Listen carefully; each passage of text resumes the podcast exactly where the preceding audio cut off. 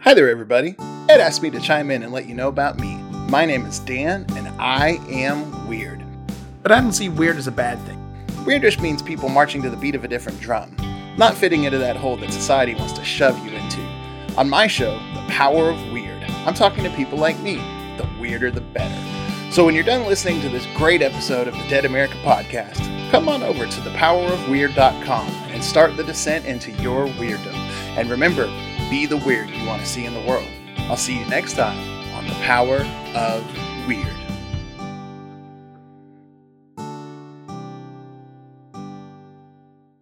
challenging ourselves. That's what Dead America is truly about. On today's episode, we do just that. We dive deep into learning and we talk to an individual that wants to promote learning Latin. Latin is something that most of us don't even think about. But you know, when it boils down to it, Latin has a lot to do with a lot of our life, and we are oblivious to that. Our guest today is going to help us understand the importance of Latin and why we should bring it back and understand it more and study it so we understand our lives a little bit better. Let's not waste any time and get into today's episode. Hello, good evening, good morning, good afternoon, wherever you may be around this wild, wacky, and sometimes disturbing world of ours. Yes, that's the intro to the Mindset Podcast, a weekly attempt to open eyes and shedding light on what's really going on in the world, all done by ripping apart the media madness that masquerades as news. Join me, Gareth Davis, every Sunday on the Mindset Podcast. You can find the show on all major podcasting services such as iTunes, Stitcher, and so on. Or you can go directly to the main Mindset website. That's www.mindsetcentral.com. Check out the Mindset Podcast. Bring your curiosity, your opinions, and a sense of humor. And remember that some worldviews are stranger than others.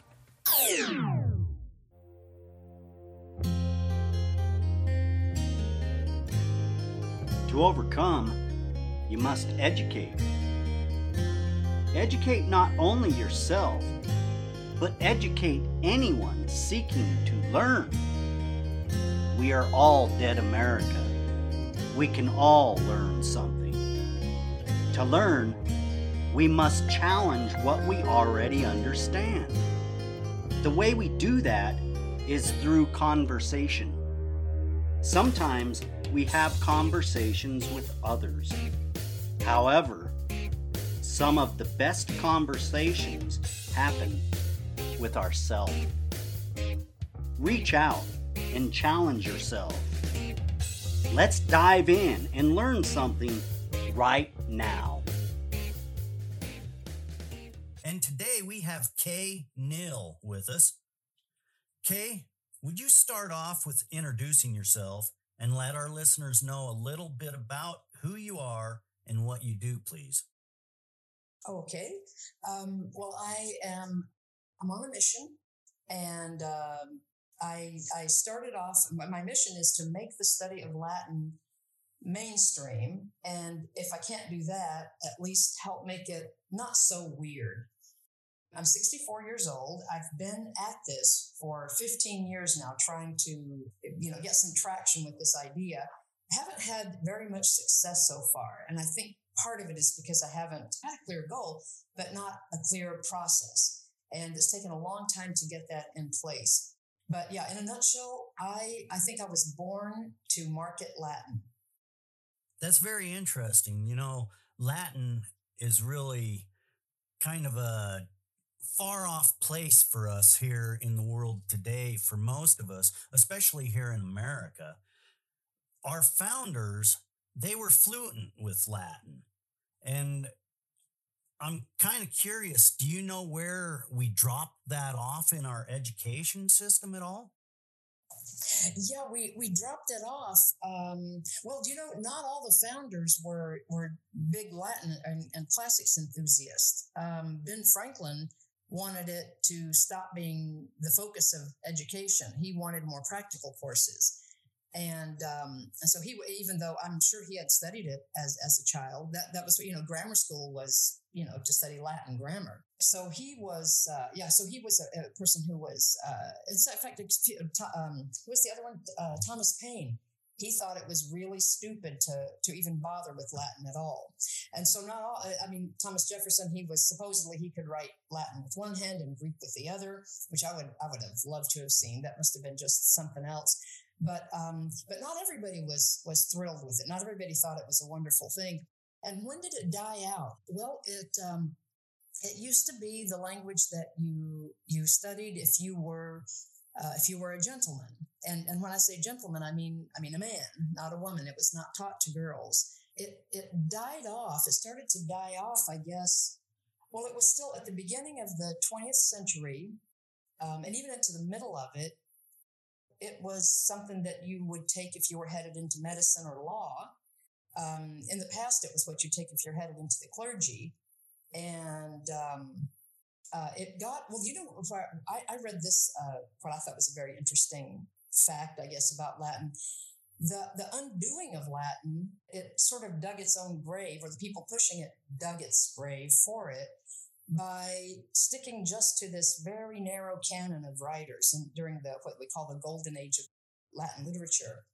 And um, so, you know, people like Cicero and Virgil became the models and if you weren't up to that standard, then you're out. And you know, the, all the Latin, you know, you know that Latin was the way to communicate in Europe for hundreds of years. That was that was what you learned. That was the language of, of educated people. So if you were from England and you're talking to somebody from Germany, you're you're going to be um, or whatever Germany was called in those days, uh, you were going to be speaking Latin.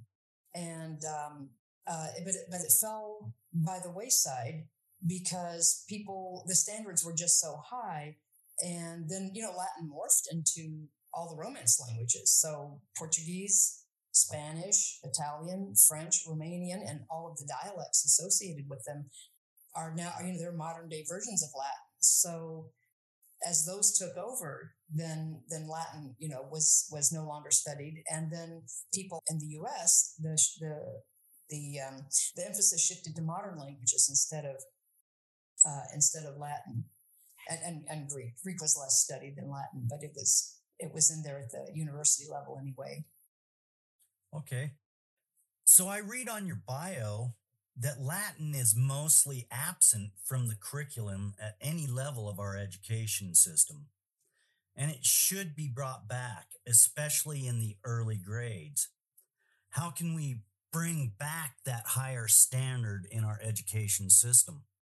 Well, I, you know, I've so I've had this idea that Latin should be, you know, every kid ought to get a crack at Latin. I've had this idea since well 2005, and I have tried to push this idea among, uh, you know, elementary school, you know, principals, teachers, and there is just not much reception to it. So my idea, what what I want to do, is if I ever do manage to get a business going that is that is actually um, you know generating a, a, good income, I would love to set up a foundation that uh, launches programs and uh, after school programs in elementary schools and train like high schoolers or college students uh, on Latin so they can teach it to the um, after school uh, students who, who go to these programs.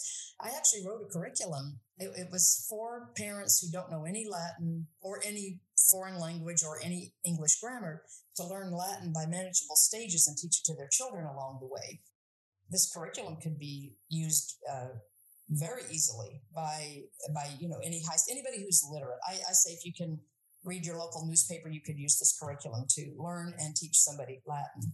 So that's what I, that's my, that's my dream. That's my, my evil plan to take over the world. I, I sometimes call it. And I, I think once it got enough traction in, uh, in school, uh, and, and, you know, when people saw the benefits of it, then I, I think maybe there would be some more institutional support for it. But it's really, really sad to me to see how lightly how little esteemed it is and it has so much to offer. And, and i really honestly i you know you meet a lot of people in, in education and and they seem to be more administrators than than educators and they don't seem to be yes. I mean i know a lot of teachers that they're not they're not lifelong learners. And how could anybody be a teacher who's just not so curious about everything and especially about language and how could they not think that that learning your own language um, which latin really helps you do uh, that learning your own language isn't maybe the most fundamental thing you would do in education because it's the base of everything. It's the base of math, even. Math is English. All those all those equations, they're actually English sentences if you're learning math, you know, in an English speaking country.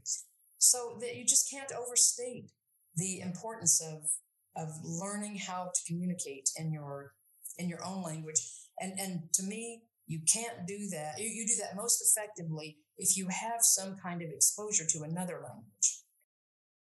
And I, I think that, that Latin is the best language to expose someone, uh, an English speaking kid to, um, if they don't have any kind of natural exposure to a, another language in their in their lives. You know, anytime you learn something, you compare it to what you already know. And so when you learn another language, you start comparing it to English and you see that, oh, you know, English and, and this language are, you know, they they're similar. They they all have words, but they use the words in different ways do you have any plans that will help you make your dream of Latin being brought back into the mainstream? Well, I, I've been working, uh, you know, in the last 15 years, I, you know, I started, well, the things that I've done so far uh, were I, I went back to school actually and did a second bachelor's degree and a second master's degree in, you know, in classics and, and Latin um, because I hadn't studied Latin. When I got this idea in 2005, I had not studied Latin since uh, 1977. I think I took it in high school. I graduated high school in 78 and um, and then never did anything with it. But I knew it was a treasure. You know, just to have studied it was a treasure. Uh, even though I didn't, I mean, I couldn't go and read a single passage um, after I'd been away from it for so long. But the the other things, the the linguistic awareness it gave me and the vocabulary it gave me and the knowledge of of syntax that it gave me stayed with me after I'd forgotten all the you know the declensions and the conjugations and and the particulars of grammar that I had learned. So when I when I came back to uh, uh, uh, the study of Latin, I I very quickly um, I, I, I came back to it uh, like I don't know in 2004 I guess, and I I decided that I was going to come back to it. I finally saw my way. I'd wanted to do it for years. I finally saw my way through to it, and I I got myself a Latin grammar. And I said to myself, okay, I have two rules. One rule is I will study for 20 minutes a day, no more, no less. And um, then most of that was so I wouldn't just do nothing but study Latin because I could I could end up doing something like that. And the other rule was I would not be mad at myself for not being further along. Had to start at the beginning, and of course, going through the first few chapters was was pretty easy because I kind of retained those. And then it got I got slogged down uh, quite a bit. Somewhere in this, uh, you know, in the within a couple of months of starting back, I thought I cannot possibly let my kids go out into the world without this treasure. You know, I can't have this treasure and not pass it along. And I, I have my husband. I have four kids. Uh, two of them were already, you know, they were kind of like older, high school, college, and then another two were in elementary school still. So I thought, you know, I'm going to teach them. Well, I didn't really know enough to teach them. And uh, at, at, any rate, it didn't take my my very uh, uh, fertile brain very long to get the idea that well, no, it's just it's not fair if just my kids have it. Every kid should have this opportunity. And so uh, that's when I realized that I'll, I'll, have to go back to school because I, I can't um, I can't go out and spread this because I, I don't know enough myself and I couldn't get it all by myself. I, I got you know I got a, a little way through the uh, through the first book. Uh, I got pre- you know, a pretty pretty good portion of it, but I realized I, I needed more, and I ended up actually going back to school. Um, I spent I spent four years, two years getting the second bachelor's degree, and then another two years in in uh, with, with the master's in Latin. And um, then I, you know, I, I uh, actually graduated magna cum laude with the bachelor's degree because I submitted this curriculum that I wrote as a senior honors thesis. So I, I did all that kind of stuff that I know how to do. I know how to be a student. I know how to go to classes. I know how to write papers and take tests and study. But setting up a business was a lot harder. And I, I wasn't used to paying money to set up a business or to, you know, I didn't even know what I needed. And I just, I just somehow thought I, I, would read about marketing and I would always keep in the back of my mind thinking, yeah, but you know what? I, I really don't have to follow this rule because, you know, Latin is so special and, and I'm so special. I don't have to follow the rules. And I, I just wonder how many thousands of dollars I lost and how much time I took before I probably six, seven, eight years before I realized no, the laws of marketing apply to everyone. I, I, ended, I published a book before I, without doing any kind of market research. And it's a nice book. I'm proud of it. It's a, a, a reference book of Latin that I, I couldn't even really explain to somebody who doesn't have kind of a basis in Latin. Uh, you know, I couldn't explain what it's for, but it's, it's a nice book, but I, I had no business spending that much money and time um, it, it, cost me thousands of dollars to hire a designer and to uh, print copies. And I still have a whole bunch of them left. And I don't know that they'll ever, I doubt that they'll ever sell. But I, I've done a lot of things to try to make this, you know, try to push this idea along. But I've only recently um, really gotten it through my head that if you don't have a customer who wants to pay money for your offer, then you don't have a business. You have got yourself a hobby. And I'm really trying to turn my hobby into a business. And you know what, Ed, you're, you're part of it, actually. I um, had had the idea uh, for, for a while. I thought, you know what, I, I've, I've worked really, really hard on doing stuff to put this, you know, get this mission going. And then I'll, I'll kind of get either get discouraged or something in life comes up and it keeps me off. And I, and I just kind of sit there or spin my wheels or do stuff that's not really related to finding customers or you know meeting a need that somebody already ha- uh, feels they have. And so i would just kind of go off track. Well in december i it was kind of at the beginning of december i thought you know what i'm just to try i'm to put an hour a day for three, I'm to commit to 365 days. And I'm not going to look for results during that time. I'm just going to put an hour a day, no matter what. And I got myself a, a calendar. Uh, you know, those, those wall calendars. And I don't know if you've ever heard of the, the Jerry Seinfeld story. Um, it's uh, somebody asked him how he was so successful, and he said he he made a um, commitment to writing uh, I don't know if it, he spent 15 minutes a day or what writing jokes. And he got himself a wall calendar. He would cross it off whenever he had done the 15 minutes or what, whatever it was he had committed to. It was something small. It wasn't even, you know, like a four hour uh, session doing this. It was something that anybody could really do time wise. And, um, and he said, after you get going, you, you don't want to break the chain. So you just keep going. Well, I started on December 20, uh, I started on December 6th doing this. So I think today is maybe, uh, I don't know, sure what it is, 28 or something. 29. But anyway, every single day. Oh, and what, what did I decide I was going to do? Because I, I don't have a coach. There's this really expensive coaching program that I wanted to join, but I just, I just can't right now.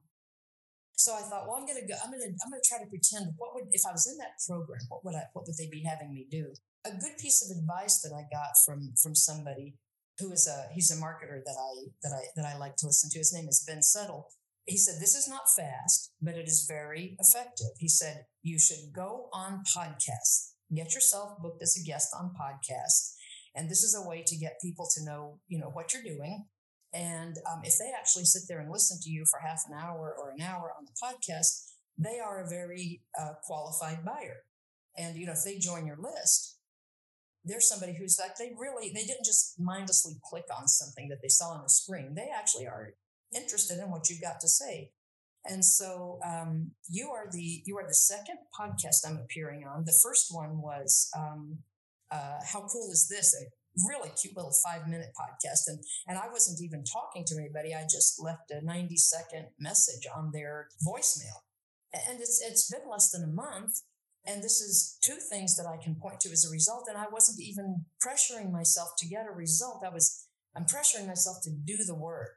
So I know that was a very long answer to your question, about, you know, what am I doing to make this a reality? But honestly, I've been at it for 15 years on and off. I mean, on for quite a lot of the time. It's, it's a, it's a kind of a long answer. I, I, I, I hope that's okay. that's beautiful. You know, podcasting is a way to enrich one's soul, one's mind, and reinvigorate our energies because we get to experience so much different cultures, different people. So stay on your mission. You know, last season I had Jacqueline Madison on. A quote that she said was, even the rose had to wait to become a rose. That that is just so truthful right there. Nothing just happens. You have to wait for it. You have to nurture it. So making plans and those baby step actions, that's how you get things done. And I think what you're doing is very important because our education system is definitely hurting and we need those lifelong learners like you stated earlier these people care that people learn something not demand it. They they don't expect something in return. They generally want people to understand how life works and how to better themselves. So the mission that you're on is a wonderful thing. In the information that you sent me, you talked about you have to put words together in a certain way or they won't mean what you want them to. What makes Latin so important in the foundations of our grammar? You know, for instance, all the like the Federalist Papers um, and all the, the writings of the of the founding fathers, and even the writings of uh, novelists and um, I mean I'm talking you know uh, English literature uh, um, whether whether it's American or, or, or British um, these sentences are well especially the the more serious uh, literature they're they're founded on on Latin principles actually. You know that grammar ch- I don't I haven't really noticed that so much lately but there used to be in, in Word if you type for more than three lines without a uh, without a period, you get that that grammar check underlines it in green because this must be a yeah. mistake because it's gone on for too long. It's obviously a run-on sentence. Well, um, you know, Cicero wrote sentences that were, you know, a paragraph long, and they were not run-on sentences. They they hung together. And the writing of um, uh, like I've, I've just been reading, um, well, I, sometimes I'll go and, and kind of like dip into the Federalist Papers a little bit. And, and I just marvel. Like, yes, I see the Latin constructions here. They're put together just like a Latin sentence is. The most basic thing I think that somebody could learn about Latin, just, you know, on a, a one off interview like this, is that Latin, okay, so a noun in English, and, and uh, in case anybody is uh, shaky on that, noun, you can just say it's a person, place, or thing, and there are other ways to define it. That's, that's a good one. That's the one I learned growing up. So a noun can do different functions in a sentence. And um, like you, you could say the, the, the mother read the daughter a story and everybody who speaks English gets a picture in their mind of a mother reading a story to her daughter. But then you can say the, the daughter read a story to her mother, and that's a different uh, picture in your mind because the, the nouns in that sentence, daughter and mother, are um, functioning in different ways depending on how the sentence, uh, how the order of the words is put, uh, you know, is, is uh, set out.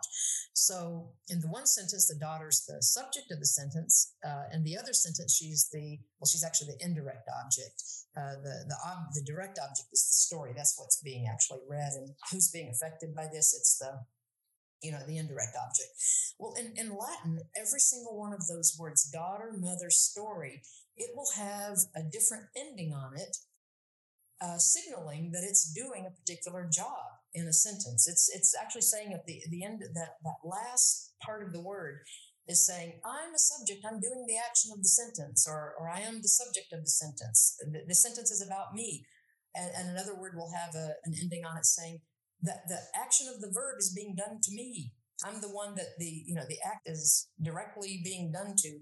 And then another ending will say, "Oh, I'm I'm the one. I like I'm the action is not being done to me, but I'm being very much affected by the action." And so Latin words have these have these endings. There's there's a lot of them, and so you so what that means in in uh, terms of the way Latin is put together and in a way that it really differs from English is that um, you don't have to put the subject first. I mean, in the sentence I just uh, the two sentences, the mother uh, is reading the daughter a story, the daughter is reading the mother a story. The subject has to be first. That's just the way English is is put together, and and it's possible sometimes to uh, not the subject first, but usually the subject has to go first.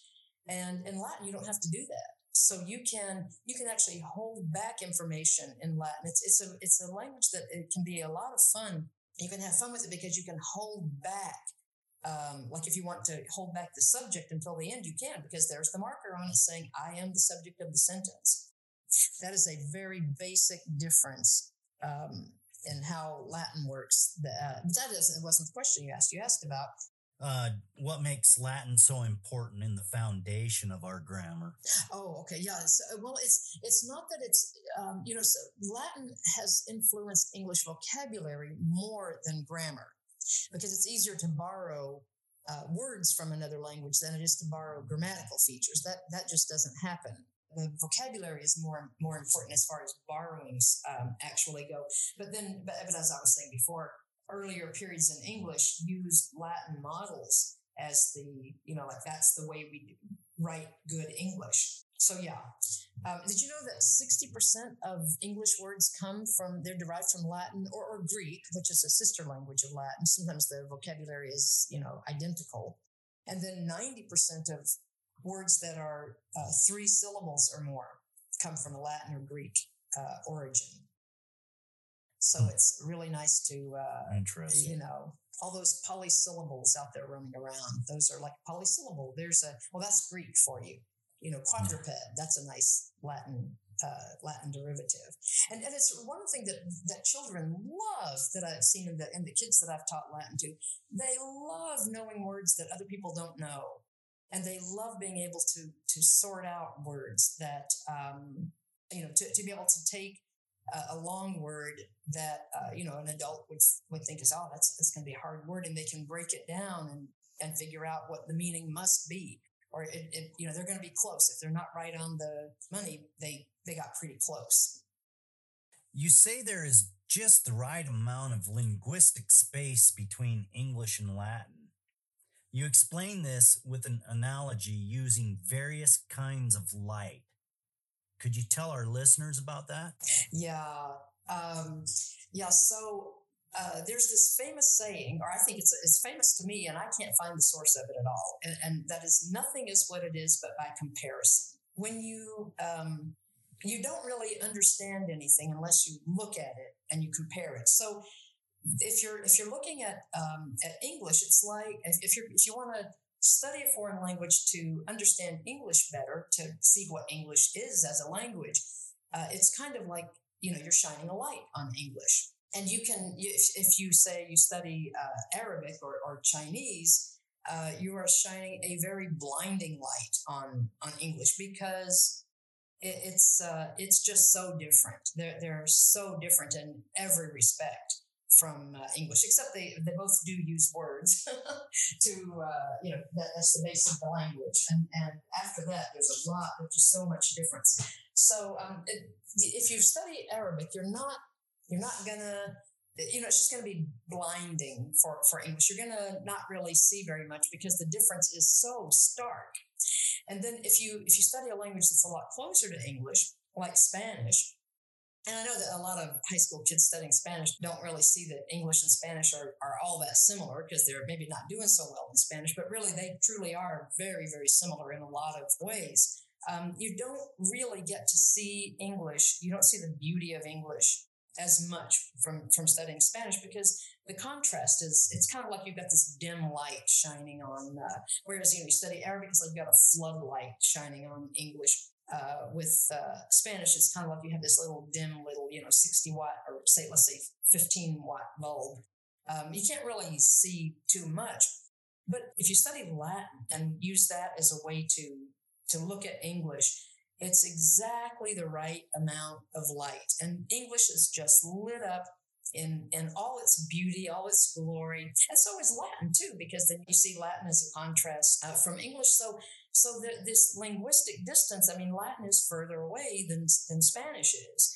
And uh, it's not as far away as, as something like, you know, Chinese. And so the contrast, you know, what I was saying before, that nothing is what it is, but by contrast, well, you, you know, there are certain contrasts that make things stand out and and other contrasts that you know they're too subtle or they're too glaring. And um, this is this is what I mean by the, the, the linguistic difference is is just the right amount to um, uh, to make Latin and English both shine. All right. Could you tell us about your three free reports, what they are, and also how can people get those reports? Oh, you know, I'm going to have to make a link for for two of them. Well, the one that that you you have already uh, mentioned something from is called um, uh, "Why You Are Absolutely Right to Want to Study Latin." And you can get that. Um, uh, I don't have my website set up for uh, uh, you know, for like multiple. Um, uh, I'm gonna I'm gonna have to go back and, and make some links for these. But the the the one that you referred to that is available at uh, LatinForLife.com forward slash why you are right, uh, R I G H T. And then I have an, another one which I will I will definitely make it available. Um, it's ready to go. I just need to you know do the the technical stuff to get it to get it up and running.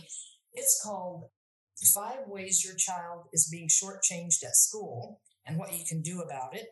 And of course, all those five ways, there's some some way that, that Latin comes to the rescue.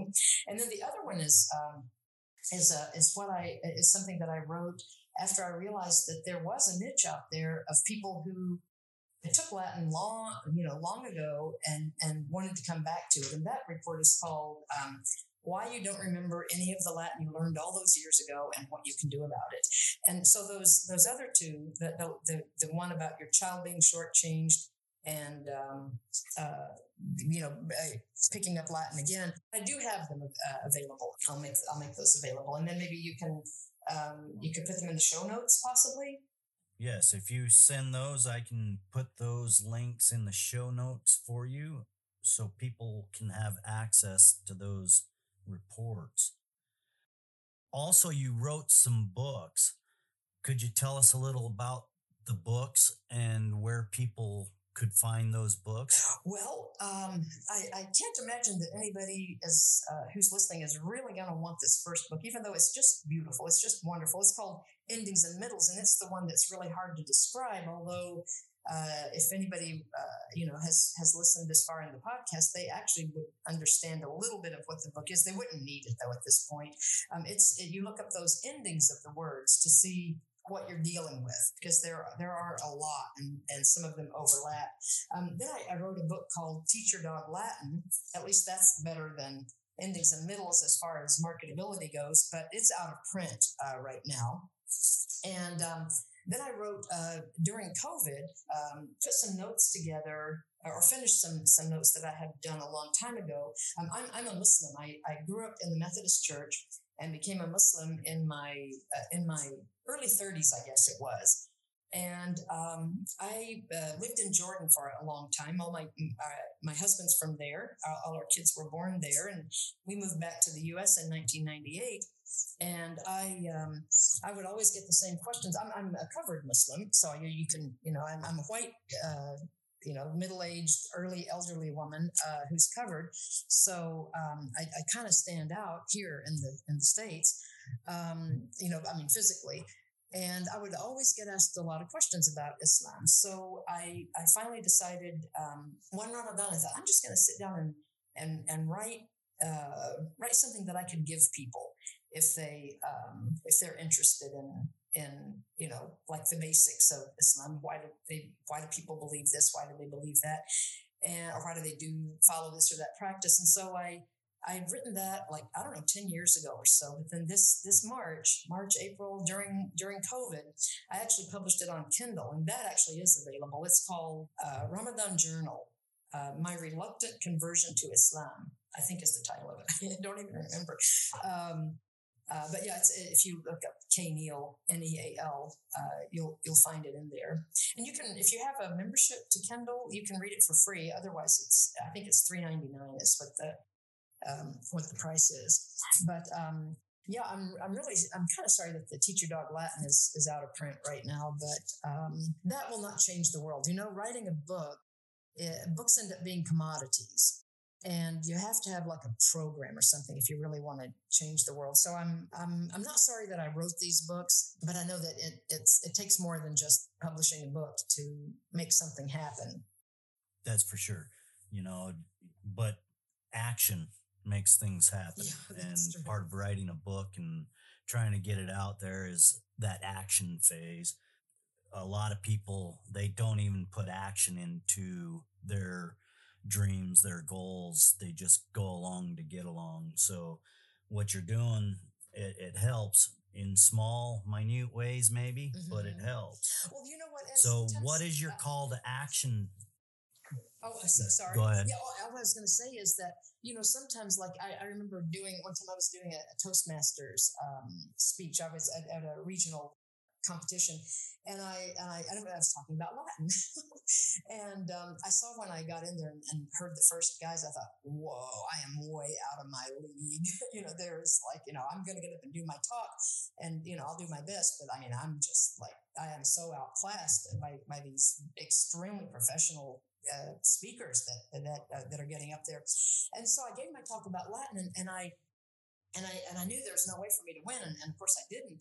But I thought, you know what? Maybe there's somebody sitting in the audience, and they'll be at a school board meeting, and they might it, it might occur to them like somebody might mention Latin or something, and and they might say, oh yeah, I heard I heard a woman talking about the benefits of you know teaching our children Latin, and yes, let's get a Latin teacher into this school district. And and so I I, I think sometimes you know maybe I won't get to actually create a a, a big business that that funds a, a, foundation that's national in scope and just makes all kinds of of um, of change uh, for the good. Um, but maybe maybe I'm just here. Maybe maybe I think my mission is something big, but maybe my mission is just for one person who's actually going to. You, you know that um, uh, that poem. Um, That's right. Flanders Fields to you from failing hands we throw the torch it be yours to hold on high maybe, maybe somebody else is going to to take my idea and run with it and they're actually going to gain That's traction right. in the marketplace and bring latin to mainstream people and um, and so I have to you know content myself and say like my job is to do the work. My job is not to get a, a particular result because I there it's not in my hand. That's right. That's that's good philosophy right there. And if we all recognize that, you know, you never know what kind of spark you can ignite off of what you do. It's you doing it that matters. So don't be afraid. You m- might get dirty, you might get wet, you might get cold, you might be discouraged. But if you do it, you're already a winner. That's a beautiful thing. I will try to hang on to that because, you know, I, I mean, this is supposedly my philosophy, but you know, you lose track of it sometimes. And, and that's one reason it's, it's really nice to be spending time with people like you because, you know, you, it reinvigorates you and it keeps you, you know, it's, it's encouragement when you're, when you're feeling kind of like, oh, I'm just plodding and I'm not getting anywhere. Well, you know, you know, the philosophy is the thing, not the, uh, and implementing the philosophy is the thing, not the result. That's right. So, Kay, could you share with us what is your call to action to people? And could you end with how people can connect with you? Um, well, people could connect with me uh, if they just uh, want to write me at uh, K, K-A-Y, at latinforlife.com. That will that will get to me. Um, and my call to action, I guess. Well, I mean, I would love it if people would get my free reports, and and that has my email address in it as well. Um, I guess a, a more general call to action is you know, next time you hear about any kind of opportunity to learn Latin or, or for your kids to learn Latin, don't dismiss it as a dead language. Just see what the, what the opportunity is and maybe go for it. Maybe at least, you know, investigate it at least. Um, it's a really hard thing to really get to the essence of if you actually don't go into it a little bit yourself. You kind of have to try it. And, uh, and I would encourage people to not laugh it off as a dead language. Um, it's, it, it is worth looking into. All right.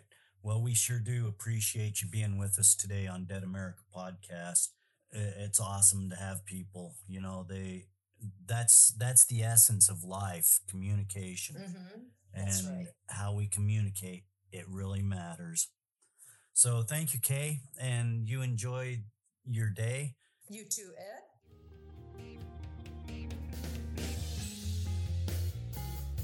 Thank you for joining us today. If you found this podcast enlightening, entertaining, educational in any way, please share, like, subscribe, and join us right back here next week for another great episode of Dead America Podcast. I'm Ed Waters, your host. Enjoy your afternoon, wherever you may be.